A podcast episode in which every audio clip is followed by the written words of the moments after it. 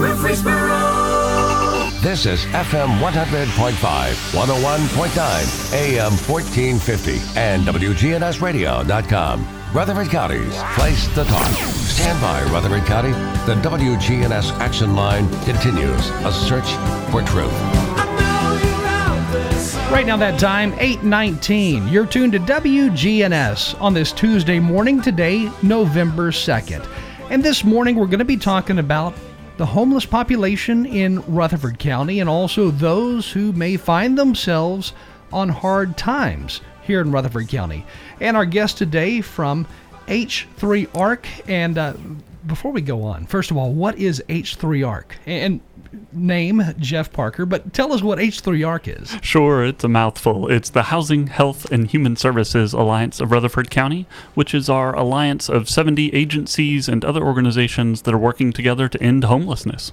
And uh, Jeff, Jeff Parker is the new executive director there. And it, it when you say 70 nonprofits that are part of this, or 70 plus nonprofits, uh, what what do they do? What are some of the backgrounds of some of these nonprofits? Sure, and this is the great part of Rutherford County and our community here because we have nonprofits that are shelter providers, that provide meals, that provide clothing, that provide any kind of social services that you can think of, but also educational organizations and our city governments and individuals and faith based organizations and churches that are all coming together for us to respond as a community to make sure that folks here have a place to sleep at night. So, with all of these different organizations coming together, they're able to, I guess, talk and think about new ideas on ways to go out there and tackle some of the issues we have in our community. Exactly. And that's that's why we come together because many of us can, you know, be parts of different things on our own. So, you know, on my own time with my church, I volunteer as well and help with overnight shelters and these kinds of things. And and what this organization is all about is both a best best practice but also a requirement for grant dollars and other things that we pull all of that effort together in in a strategic way to think about, you know, not just how can Jeff go help and stay overnight with the shelter so that folks have a place to sleep when it gets cold, but also how do we as a community respond to our neighbors who need a little bit of assistance. Is the Housing Health and Human Services Alliance is that an organization that is eligible for some of these grants and if so, what types of grants would you be targeting? Sure, sure. And um, and HARC is a nonprofit, just like any of our other members. So it's designed to be kind of a peer alliance of all of us coming together in Rutherford County. And and we're eligible for grants on our own. But the fun part is HARC is comparatively small. Um, you know, we're a small staff and a small budget that runs a lean operation uh, to make these available to all of our other partner agencies as well. So one we just finished up a process with that comes from uh, U.S. Housing and Urban Development that's called the Continuum of Care program. And Rutherford County is receiving over $700,000 this year, um, coming to multiple different agencies for multiple different projects uh, to assist those who need housing. Um, just because we have this process and we have this collaboration together. Again, Jeff Parker with us, Executive Director of HARC here in Rutherford County. What are some of the problems that you are seeing right now in places like Murfreesboro as far as homeless go and also uh, those who have fallen on hard times? What, what are you seeing right now? Well, on a cold morning like today, uh, you know, you have to be be constantly mindful that winter is coming for us. And every winter, we know that there are folks um, who who will be in physical harm if we don't find a safe place to shelter for them overnight. And so we have, um, you know, seasonal shelters and the coldest night shelter that opens up in the wintertime to make sure that that we're taking care of those basic needs. To say that, you know, here in Rutherford County, people don't need to die just because they were outside on a cold night and didn't have a safe place to go. So we take care of those sorts of things. But one of the big trends that we're seeing right now is all about evictions. And as much as you hear about emergency rental assistance and all of these things, what we know is that even all of those grant dollars are are potentially just pushing a problem down the road. You know that there might be a family out there who you know maybe lost hours at work or lost a job, you know potentially because of the pandemic, um, and these things are continuing and ongoing, um, and and we can step in in a lot of different ways and assist those families, um, but we also need to step in in a longer term way so that if there's you know a job training program or new career opportunities that could be popping up, that we're also assisting in those ways. So this is one of those moments where um, certainly there is lots of assistance funds available, and now we're starting to see agencies stepping up and saying, you know, we really want to be in relationship with these neighbors to make sure that this problem doesn't keep popping up again for some of these households. What are some of the funds used for as far as getting somebody into housing of some sort? Because when you look at a, a you know seven hundred thousand dollars, it sounds like a lot of money until you start really digging in and, and looking around. And properties are not cheap. Rental properties are not cheap. So, what what does seven hundred thousand dollars do? Right, and this is one of the areas, and particularly with those continuum of care funds, we have a high emphasis on permanent housing options. You know, what are the things that we can do that put somebody in a household that they can stay in long after our agencies are not having to support them anymore? And uh, and so we we laugh a lot. The definition of permanent is when they outgrow us, right? When that household doesn't need one of our agencies to continue supporting them. But that could look like rental assistance or assistance with utilities. Um, also, we know many of these households have. Um, you know, kind of co occurring things, you know, uh, physical health needs, mental health needs, or other social services. And many of these projects can also cover those services for a defined period of time. Um, depending on the type of program, sometimes that's up to two years. In some of our permanent supportive housing programs, that can run on for, for longer time periods. Um, and the case management to go with it so that we're walking alongside that household and so that we know when they've outgrown us and, and don't need that assistance anymore. When you look at apartments throughout Rutherford County, I, I would venture to say it's hard to find anything under $1,100 a month.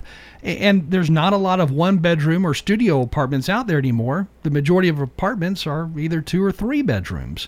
So, that said, when somebody does find an apartment, they have to pay the deposit, they have to pay the first month's rent as well, all at the same time. So that may be $2,400 up front, could be 3,000 up front.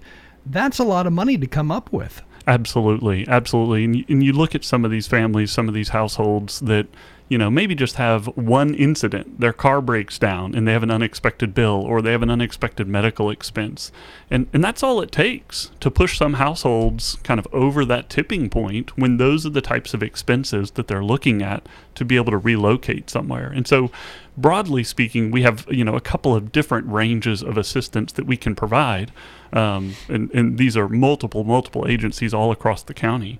Um, some are kind of that one time, let's step in to help with this unexpected expense to get you back on your feet, right? Um, but some of them are the more permanent housing that yes, it might have been that car bill or that unexpected medical bill that sort of pushed you over the edge, but there's underlying things or there's ongoing concerns that we want to come alongside and, and support that household for an ongoing period of time. Uh, something else we have here in our community, and I'm sure most communities have it weekly rental hotels. And when you say that, weekly rental hotels, you think, that's a hotel, couldn't be that expensive. But then you start adding up the price that some of these folks are paying to stay in these weekly rentals, and it's costing them $1,300, $1,400 a month, uh, more than a house payment on a starter home, if there's such a thing as a starter home anymore. Right. But $1,300 a month or more for a motel room that literally has maybe one to two beds in it, a dorm size refrigerator, and a bathroom. That's it. But $1,300 a month. Right, right. And and we ha- have been so grateful for the partnership with many of those hotels and motels um, that have been working with us through the pandemic because one of the roles that they have played uh, that's just not something we had to think about a whole lot before this. Um, if given the option between going to a congregate shelter setting where lots of people might be sleeping closer together or that weekly hotel room, in many cases over the past couple of years, we've said, okay, that, that hotel room is going to play a valuable role to help people isolate, to help people quarantine, to help keep everybody, you know, safe with physical health. Um, and now we're really tackling sort of the next phase of that. Okay, so uh, in our phrase for it is non congregate shelter options, particularly for families, particularly for households with multiple persons. Um, uh, now we're really starting to tackle with what's the next step. So if we needed to put you in a hotel for a couple of weeks, and we're so grateful for those businesses that are partnering with our agencies to make that possible. Um, but what's that next step, that case management piece, that ongoing relationship by which you know some of the staff from our agencies walk alongside that family to say, okay, now, what happened? What was going on that, that was in a that put that person in a position to need that hotel room in the first place? And how can we really work with you on that and give those give those individuals and families a lot of agency, a lot of ownership over their own kind of next steps, and we can be there to provide assistance and resources to support them in that journey. Again, with us this morning, Jeff Parker, and he is the director of HARC right here in Rutherford County, a nonprofit that is, I don't know, kind of an umbrella over different nonprofits or brings together different nonprofits? How, how would you describe HARC again? Um, one of my uh, youth directors when I was growing up says, My only real power is the power to convene. so we bring people together to talk about how we're going to do this as a community. Here in our community, what are we looking at as far as mental illness, addiction, things like that that often go hand in hand. Absolutely. Uh, you'll hear us use the phrase a lot co occurring, you know, so that there's multiple things going on at the same time. And we don't always get to know which one came first. You know, was it uh, being put out of my apartment first that then triggered some other things? Did I have a health issue first that then triggered some other things? Um, but what? But a lot of the folks that we encounter, you know, do have multiple things going on in their lives, um, and we generally take an approach that says, let's take care of safe shelter first. Let's make sure that we've got a safe roof over our heads so that we can start to address many of these other things that are going on.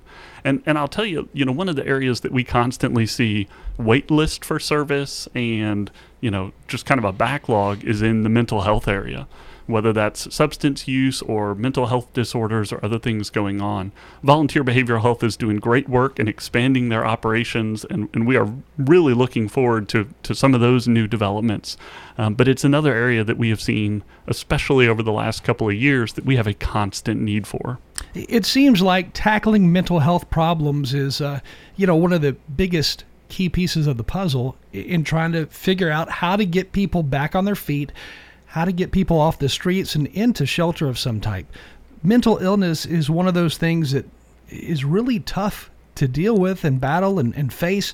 So, how do you face it as an organization? How do you look at it and say, this is what we need to do or figure out how to do? And one of the challenges that we run into a lot is many of our housing type programs have kind of finite time periods. So, we can provide assistance for a defined, you know, maybe two years or, or whatever that looks like. Um, but we also know that when you start talking about mental health and even some substance use disorders, two years may not be enough you know it, it may take longer to tackle some of these things. And and so we um, you know part of that is just the what we would refer to as, as wraparound case management or coaching or you know just who's walking alongside that individual or family as they're going through all the steps of this process. And and we think about housing first. So you know we might have kind of developed a sustainable stable housing situation but there may continue to be ongoing services that that individual or family are accessing to help stabilize some of those things that allow them to maintain that housing on their own after they've outgrown us. Now, your background, you came to Murfreesboro by way of Texas first, I guess, eventually Nashville, and then here in Murfreesboro. So, what did you do in Texas? And kind of give us a rundown on how different services were provided there and, how they look here in Murfreesboro. And, you know, are, are there pros, cons? Yes, and this is one of those great moments, you know, don't tell my friends back home in Texas, but turns out there's other great places to live, you know. Um, so my first experience with homelessness uh, with any scale was, was actually down by the, the border. I lived in McAllen, Texas, and it was about 10 miles from my doorstep to Mexico and through my church you know we got involved working with uh, down there we call them colonias but they're these giant communities of mostly corrugated aluminum just shacks that people are living in, that families are living in, with entire communities and their own churches set up and their own little convenience stores and all these kinds of things that that I was walking through just thinking there's not a place out here that I would consider to be suitable for human habitation. There So- was very little indoor plumbing, there was very little electricity, you know, just in these massive scale. Yeah, I, I didn't know that there was communities out there like that. But you're saying in Texas, I guess, kind of what in the desert area, uh, you literally had whole communities built out of corrugated metal, pallets, shipping pallets, Absolutely. all kinds of wood. But, but you had whole communities. How many people lived in some of these areas? Wow. Um, at least the one that we were working with uh, just through my church had eight, 10,000 folks Wow. living out there, mostly families. Um, So it was would the average person know that these little communities existed? I I mean, were they off the beaten path, or could you see them from the main highways in Texas? So generally, they were pretty good about not being super visible. But of course, in, in South Texas, you don't have very tall trees. So um, so if you knew where they were, they weren't hard to find. But but these weren't. I mean, they were they were suburbs of McAllen. So you know, from my house, which was right smack in the middle of town, you drove less than a mile to get to them. And so everybody knew. But it was one of those things that you know everybody saw, but we didn't quite know how we could address it on a system wide level. How we could all come together as a community to, to really say, hey, that's not the standard of living that we want for our neighbors. So this uh, was what you saw and worked with, I guess, in Texas, and because it was right there on the border of Mexico, did you have a lot of folks in those communities, or were they all made up of those who crossed over the border illegally? And and how was that addressed in Texas? So that's a fantastic question. And and from our role, you know, being a church group that was going there, it just wasn't a question we were asking. You know, we we partnered with one of the churches in those communities to say, hey, you know, if you're going to live a mile down the road from Jeff's house, we're going to make sure you at least have a meal and at least have a safe place to go. Um, and, and so that was kind of the level that we were engaging with it. There were certainly other groups, you know, that I wasn't yet involved with at that point who were looking at those broader questions to say, okay, what does it mean to be a member of our community together? What does it mean to have folks who are living that close, that are our neighbors, um, who send their kids to school and work in our community and, and are contributors in so, so many ways, um, and also have all of these other legal questions and these other things going on that, that we want to get involved with. You, know, I guess those communities in Texas are similar to some homeless camps here in Tennessee, of course, on a much bigger scale in Texas. Uh, but the similarity would be that you have some folks out there who are homeless who are running from the law. You have some who are homeless who don't have an ID, and, and you know, as sad as it is, some of them don't even know their own social security number what I'm saying is a lot of those folks in Texas were not eligible for state sponsored services, just like the case here in Tennessee, where you have a lot of homeless in the community who are not eligible because of the fact that they may be running from the law. They may be a convicted felon. They may not have proper ID. So when you look at the bigger picture and you say, all right, well, we have X amount of people out there who can't receive any state or federal benefits because of their status what do we do next? How can we further help them if we can't get them into certain programs? Sure, and and this is one of those areas that um, that we look at and we say the folks that we're working with here are a lot different than that population that that I had my first experience with in South Texas. So, so one of the nice things that we run into here is we don't have a ton of that population that that we're looking at saying aren't eligible for services. Um, now we do have a lot of folks who you know don't currently have an ID, but it's because they lost it at some point. And when you don't have a safe roof over your heads, turns out it's really hard to keep track of your driver's license, right? Um, and so that's one thing that our agencies work with folks a lot on is making sure we get those ID and how are we going to keep them safe and how are we going to make sure that they're taken care of while we're working through that housing process. But the other thing we run into a lot with many, many of our clients is they're eligible for programs, they don't know about them and don't know how to apply for them. And then, of course, uh, you know, if you've ever filled out government forms, it takes a little while to make it through that application process. And so we spend a lot of time working with folks on applications for these different programs and making sure that they're able, you know, in many cases it, it requires some documentation around it, making sure that they're able to get that documentation, submit it appropriately for those application programs, and then start receiving the assistance that they do qualify for. Again, Jeff Parker with us this morning, director of HARC here in Rutherford County, a nonprofit that basically brings a lot of other nonprofits together in order to help those who may be struggling, maybe having some real hard times out there. Uh, with Christmas right around the corner, what types of things are you hearing and seeing in the homeless population and also in the population of those who are living just barely from paycheck to paycheck? Well, a couple of things. You know, number one, particularly for those who don't have shelter over their heads, weather is a lot more important than holidays. And so and so we think about those basic safety concerns first.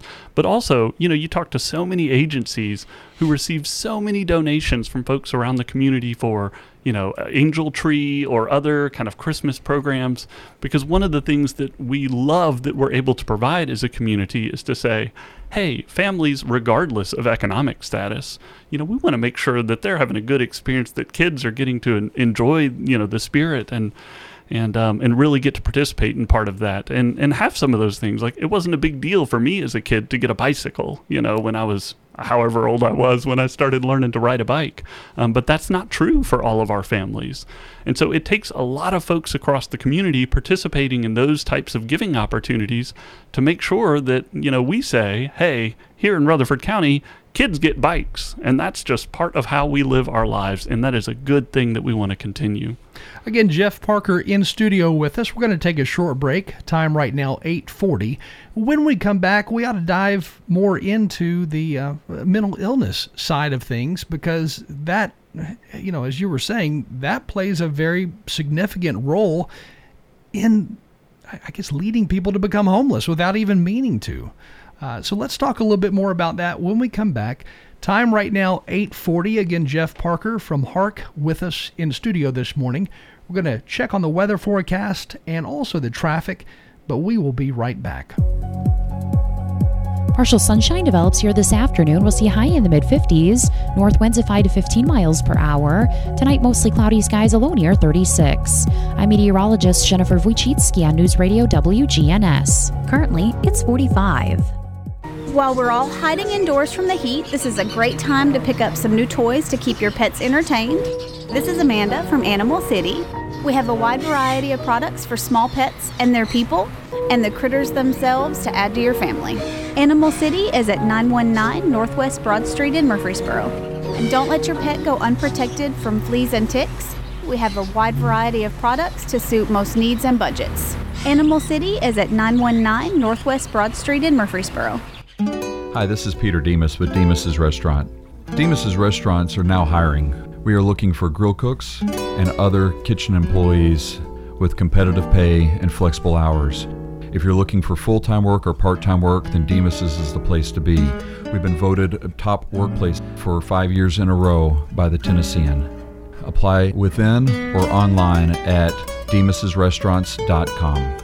Demos's Family Restaurants on 1115 Northwest Broad Street. Listen live to WGNS Radio on our website and Alexa or Google devices. Search WGNS Radio for on demand podcasts in iTunes, Google Play, Spotify, and Stitcher. Plus, we have direct links to podcasts at WGNSradio.com. Good morning. Still quite a bit of traffic volume, but it's moving 24 up through the Hickory Hollow area, continuing towards Nashville. Lots of radar down sections of 840 this morning, mostly uh, over in Williamson County where we've seen them uh, the most there this morning as you head over towards Franklin. Gatlinburg Wine Cellar, home of the world famous cotton candy wine. Check them out at GatlinburgWineCellar.com. I'm Commander Chuck with your on time traffic.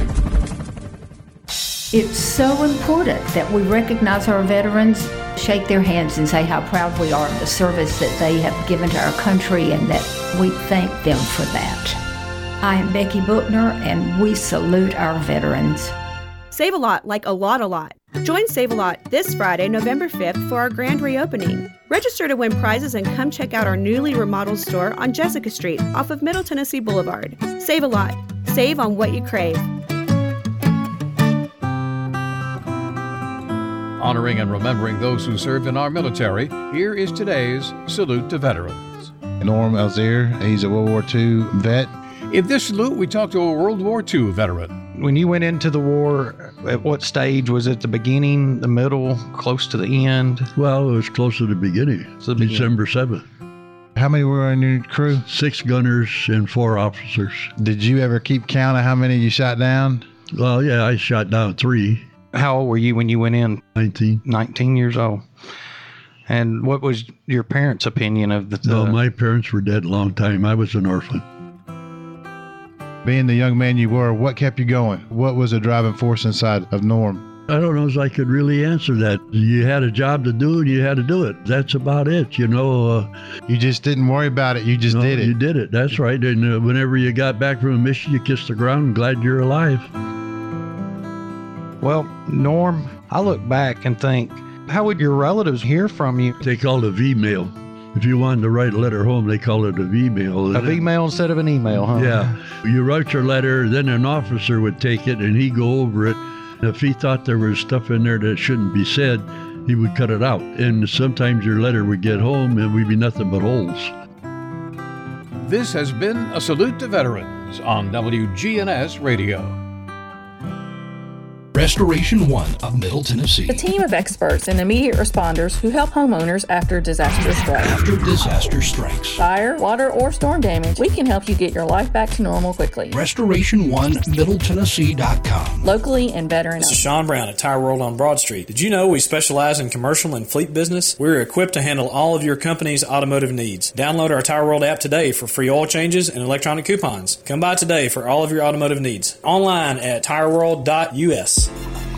The Action Line on FM 100.5, 101.9, AM 1450, and WGNSradio.com. We're Rutherford County's place to talk.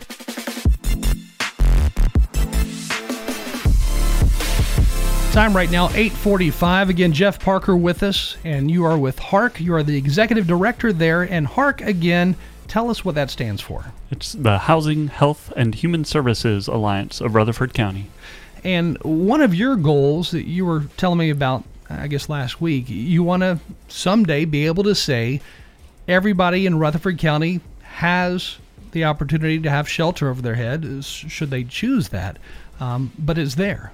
Absolutely. Um, I, I'm one of these folks who genuinely believes that one day, if, if, you know we're all pulling together we're all you know giving from this big giving heart here and one day we're going to be able to say together that tonight nobody has to sleep outside in Rutherford County. Um, and, and we have so many of the resources coming together to move us in that direction. And I was saying before that last break, mental illness is, I mean, it's, it's everywhere. You know, it's very prevalent in Tennessee and throughout the country.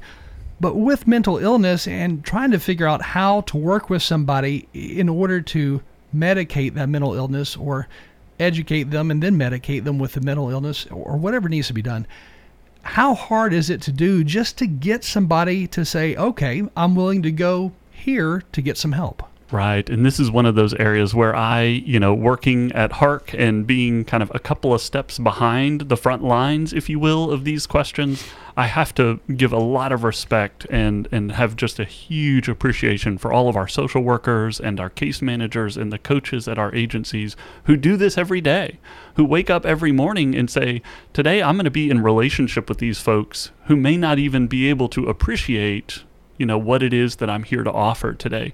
But I'm going to continue that relationship until either the client, that individual or family says, "No, this isn't for me," and makes their own choice to opt out of those programs.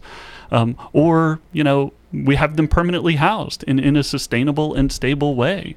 Um, and those folks, uh, to me, are the heroes of this work, you know, who who uh, engage with those folks every single day to make sure that that all of those individuals and families have access to these resources. And it takes time, and it takes a lot of compassion, and it takes building a relationship with them over time. For that individual who, you know, going into it, we don't exactly know what all is in their background or what might be going on for them.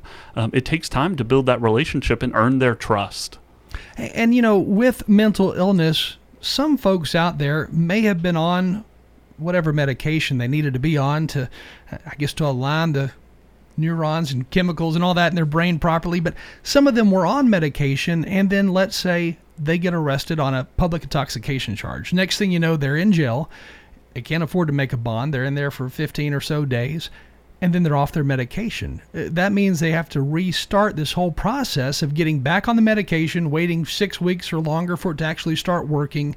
I mean, there's so many revolving doors there. That's just one example of a revolving door for those who are struggling. And you could play out that same story that says, you know, maybe somebody was already living in their car and then their car broke down, couldn't get them to work anymore, and they had to leave it one day and their medication was in the car. Or maybe somebody lost their job and couldn't afford the rent or, you know, something like that. Or maybe somebody was sleeping on the couch with their family or friends that were trying to help them out during a tough time. But because they were moving around so often, they just lost track of these things or moved away from the doctor that would, had been working with them and knew what medications were appropriate to prescribe. So there's there's all these different stories at play, um, and and we never we try not to assume sort of which one came first. You know, did did the car break down first, or was it you know potentially mental health or a physical health issue or something else that came first? Because what we find in working with these clients is any one of those things can bring about multiple others. And and this is true time and time again as you work with clients you find out you know any one of these things could have been sort of the first domino if you will. A lot of people who live on the streets they will self-medicate in order I, guess to feel like they have some type of quality of life probably not knowing what they're actually doing. I, mean if you have a mental if you let's say schizophrenia you, you know that's that's one of those that's very prevalent on the streets if you're schizophrenic and you want to quiet these voices down you start drinking. And the next thing you know, you have an alcohol problem that leads to another addiction after that. Maybe it's drugs you turn to. But you do have a lot of people self medicating. How do you go about having a conversation with somebody when not only are they battling this mental illness that is a tough one, they're also battling an addiction? You know, a lot of the times when I think about this, I just start by placing myself in those shoes and say, gosh, you know, if you took away the roof over my head and you took away the fact that I have a good and stable job that provides for our family, if you took away all of these things that I think of as just regular parts of my life that have been a regular part of my life for so long, yeah, yeah, you better believe I might turn to any number of things to to bring some kind of comfort. But but that's not the only direction that we see these things moving. And one of the things that's very interesting is, particularly when you look at numbers of once we provide housing, so for that person who's been experiencing unsheltered homelessness, once they have a safe roof over their heads, a lot of those coping mechanisms can go away now right? Because you're when you're when you're literally unsheltered when you don't have any of those protections or safeties or comforts that so many of us think about all the time um, it moves to a different place of your brain right? You're now functioning on a much more survival mode and you know a much more um, just kind of instinctual uh, mode sometimes. Um, but once we provide for that, and once we're able to say, okay, now you've got a safe place to sleep today and tomorrow so that you don't have to worry about that anymore, it's amazing how quickly the human brain can kind of readjust and say, okay, we're in a different circumstance now. What do we want to be working towards today? Again, Jeff Parker with us this morning. He is the executive director of HARC here in our community. When you look at those who are battling addiction, uh, mental illness, and then on top of that, they're homeless, their fight or flight mechanisms completely broken. In other words, a lot of them are on guard 24 7 without even meaning to be. So, therefore, their bodies are wearing down extremely fast. They're fatigued. I mean, it would be hard just to make it through the day. Absolutely, and and these folks also have have learned skills that you know I have never had to learn. Right, of how do you navigate the world? A when you're in that moment, and B when when you don't have you know as simple as okay somebody just gave me this thing that I value. Where am I going to keep it? You know, to show that I value it, to make sure that I protect it. Um, if potentially, you know, the best shelter I've got is the back seat of my car or a tent somewhere or under a park bench somewhere, um, it's tough to have some of those kinds of things. Um, and so this is this, um, you know, it's just one of those ways that we see you know any one of those types of occurrences can be the first one to happen that then triggers all sorts of different things in the brain um, that then can lead to you know co-occurring type things um, and, and that's why we use that phrase that co-occurring because by the time many for the large part by the time we're engaging with folks from a housing system standpoint all of these things are already going on in that individual's life, and um, and it's a little like a bowl of spaghetti. You know, you try to untangle a little bit, but we know and and um, information across the nation, research across the nation shows when you take care of shelter first, then it helps untangle a lot of those other things much more quickly. And out there on the streets and also throughout the community, you've got on top of the mental illness, you've got other situations that, you know, just make people have extreme social anxiety, which, which may be a problem on top of being bipolar or on top of addiction or schizophrenia. So you have folks out there who are needing help, but they are literally afraid to go into areas where there's large groups of people, which may be other homeless persons, receiving services so that's got to be another battle is trying to work with those who are afraid to be in big groups. And, and and I love that description of it because it says something about the heart of that social worker, the heart of that church volunteer, the heart of that uh, case manager or coach who intentionally walks into those relationships and says, even if you may not be able to respond to me right now, I'm going to engage with you. And, and I think that also says something more broadly about the number of groups that we have offering meals to folks who are experiencing literal unsheltered homelessness right now or who are staying in hotels or motels temporarily right now is incredible. Um, and it says something about the character of those folks that they're willing to engage in those circumstances and say, even if that person isn't able to express, you know, um, gratitude for the meal or anything else. We choose to be in relationship with our neighbors because we know that we that we can walk alongside them in that journey. Um, and the more we do that, the more we engage in that relationship, the more it invites people back to uh, sort of the structural word for it is mainstream services, right? Um, but the simple act of talking to that person, of potentially offering that meal, of just being a kind and, and friendly face the way we would do with anybody else makes a big difference in that in that co-occurring situation. And I'm guessing that volunteers out there who notice a lack of gratitude, at least that's what they're picking up. They think it's a lack of gratitude, but they're not understanding, I guess, the deeper problems that are going on there because this is, you know, they're you know, third time to volunteer serving meals uh, or, or helping in any way. But it goes right back to that fight or flight mode that a lot of folks are in, and their adrenaline is up and down. It's all over the map. I mean, we've all been in that situation where our, our adrenaline has gone up. You don't think straight when your adrenaline is sky high. You don't think straight when you're in that fight or flight mode.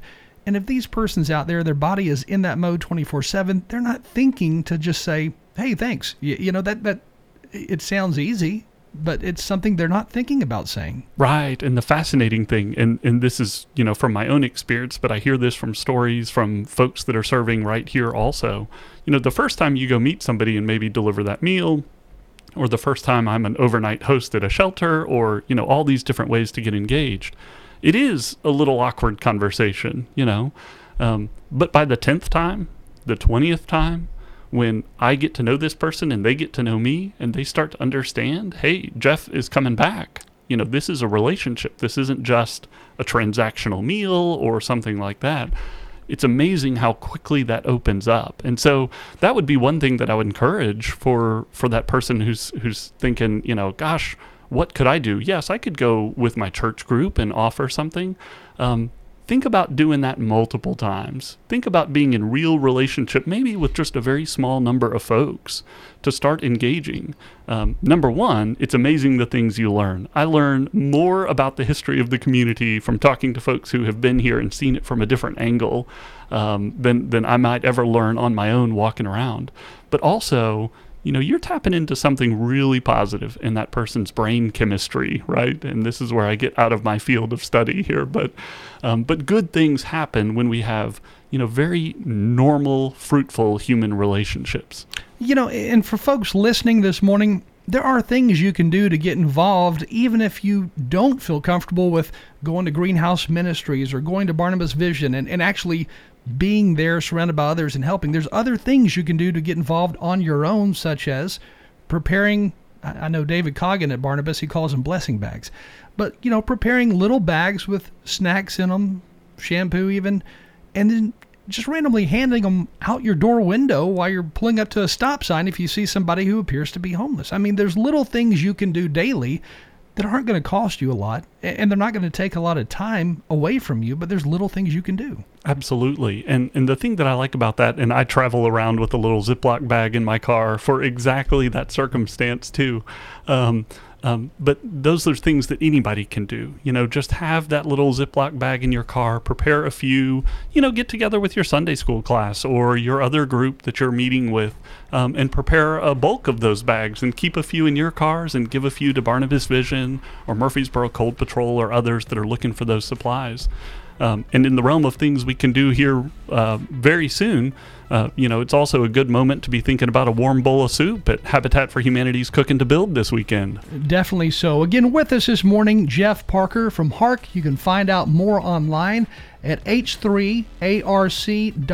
Thanks for joining us. My pleasure. Thank you. Old friends, new name, better together. As First National Bank of Murfreesboro transforms into Capstar Bank, our focus is on you.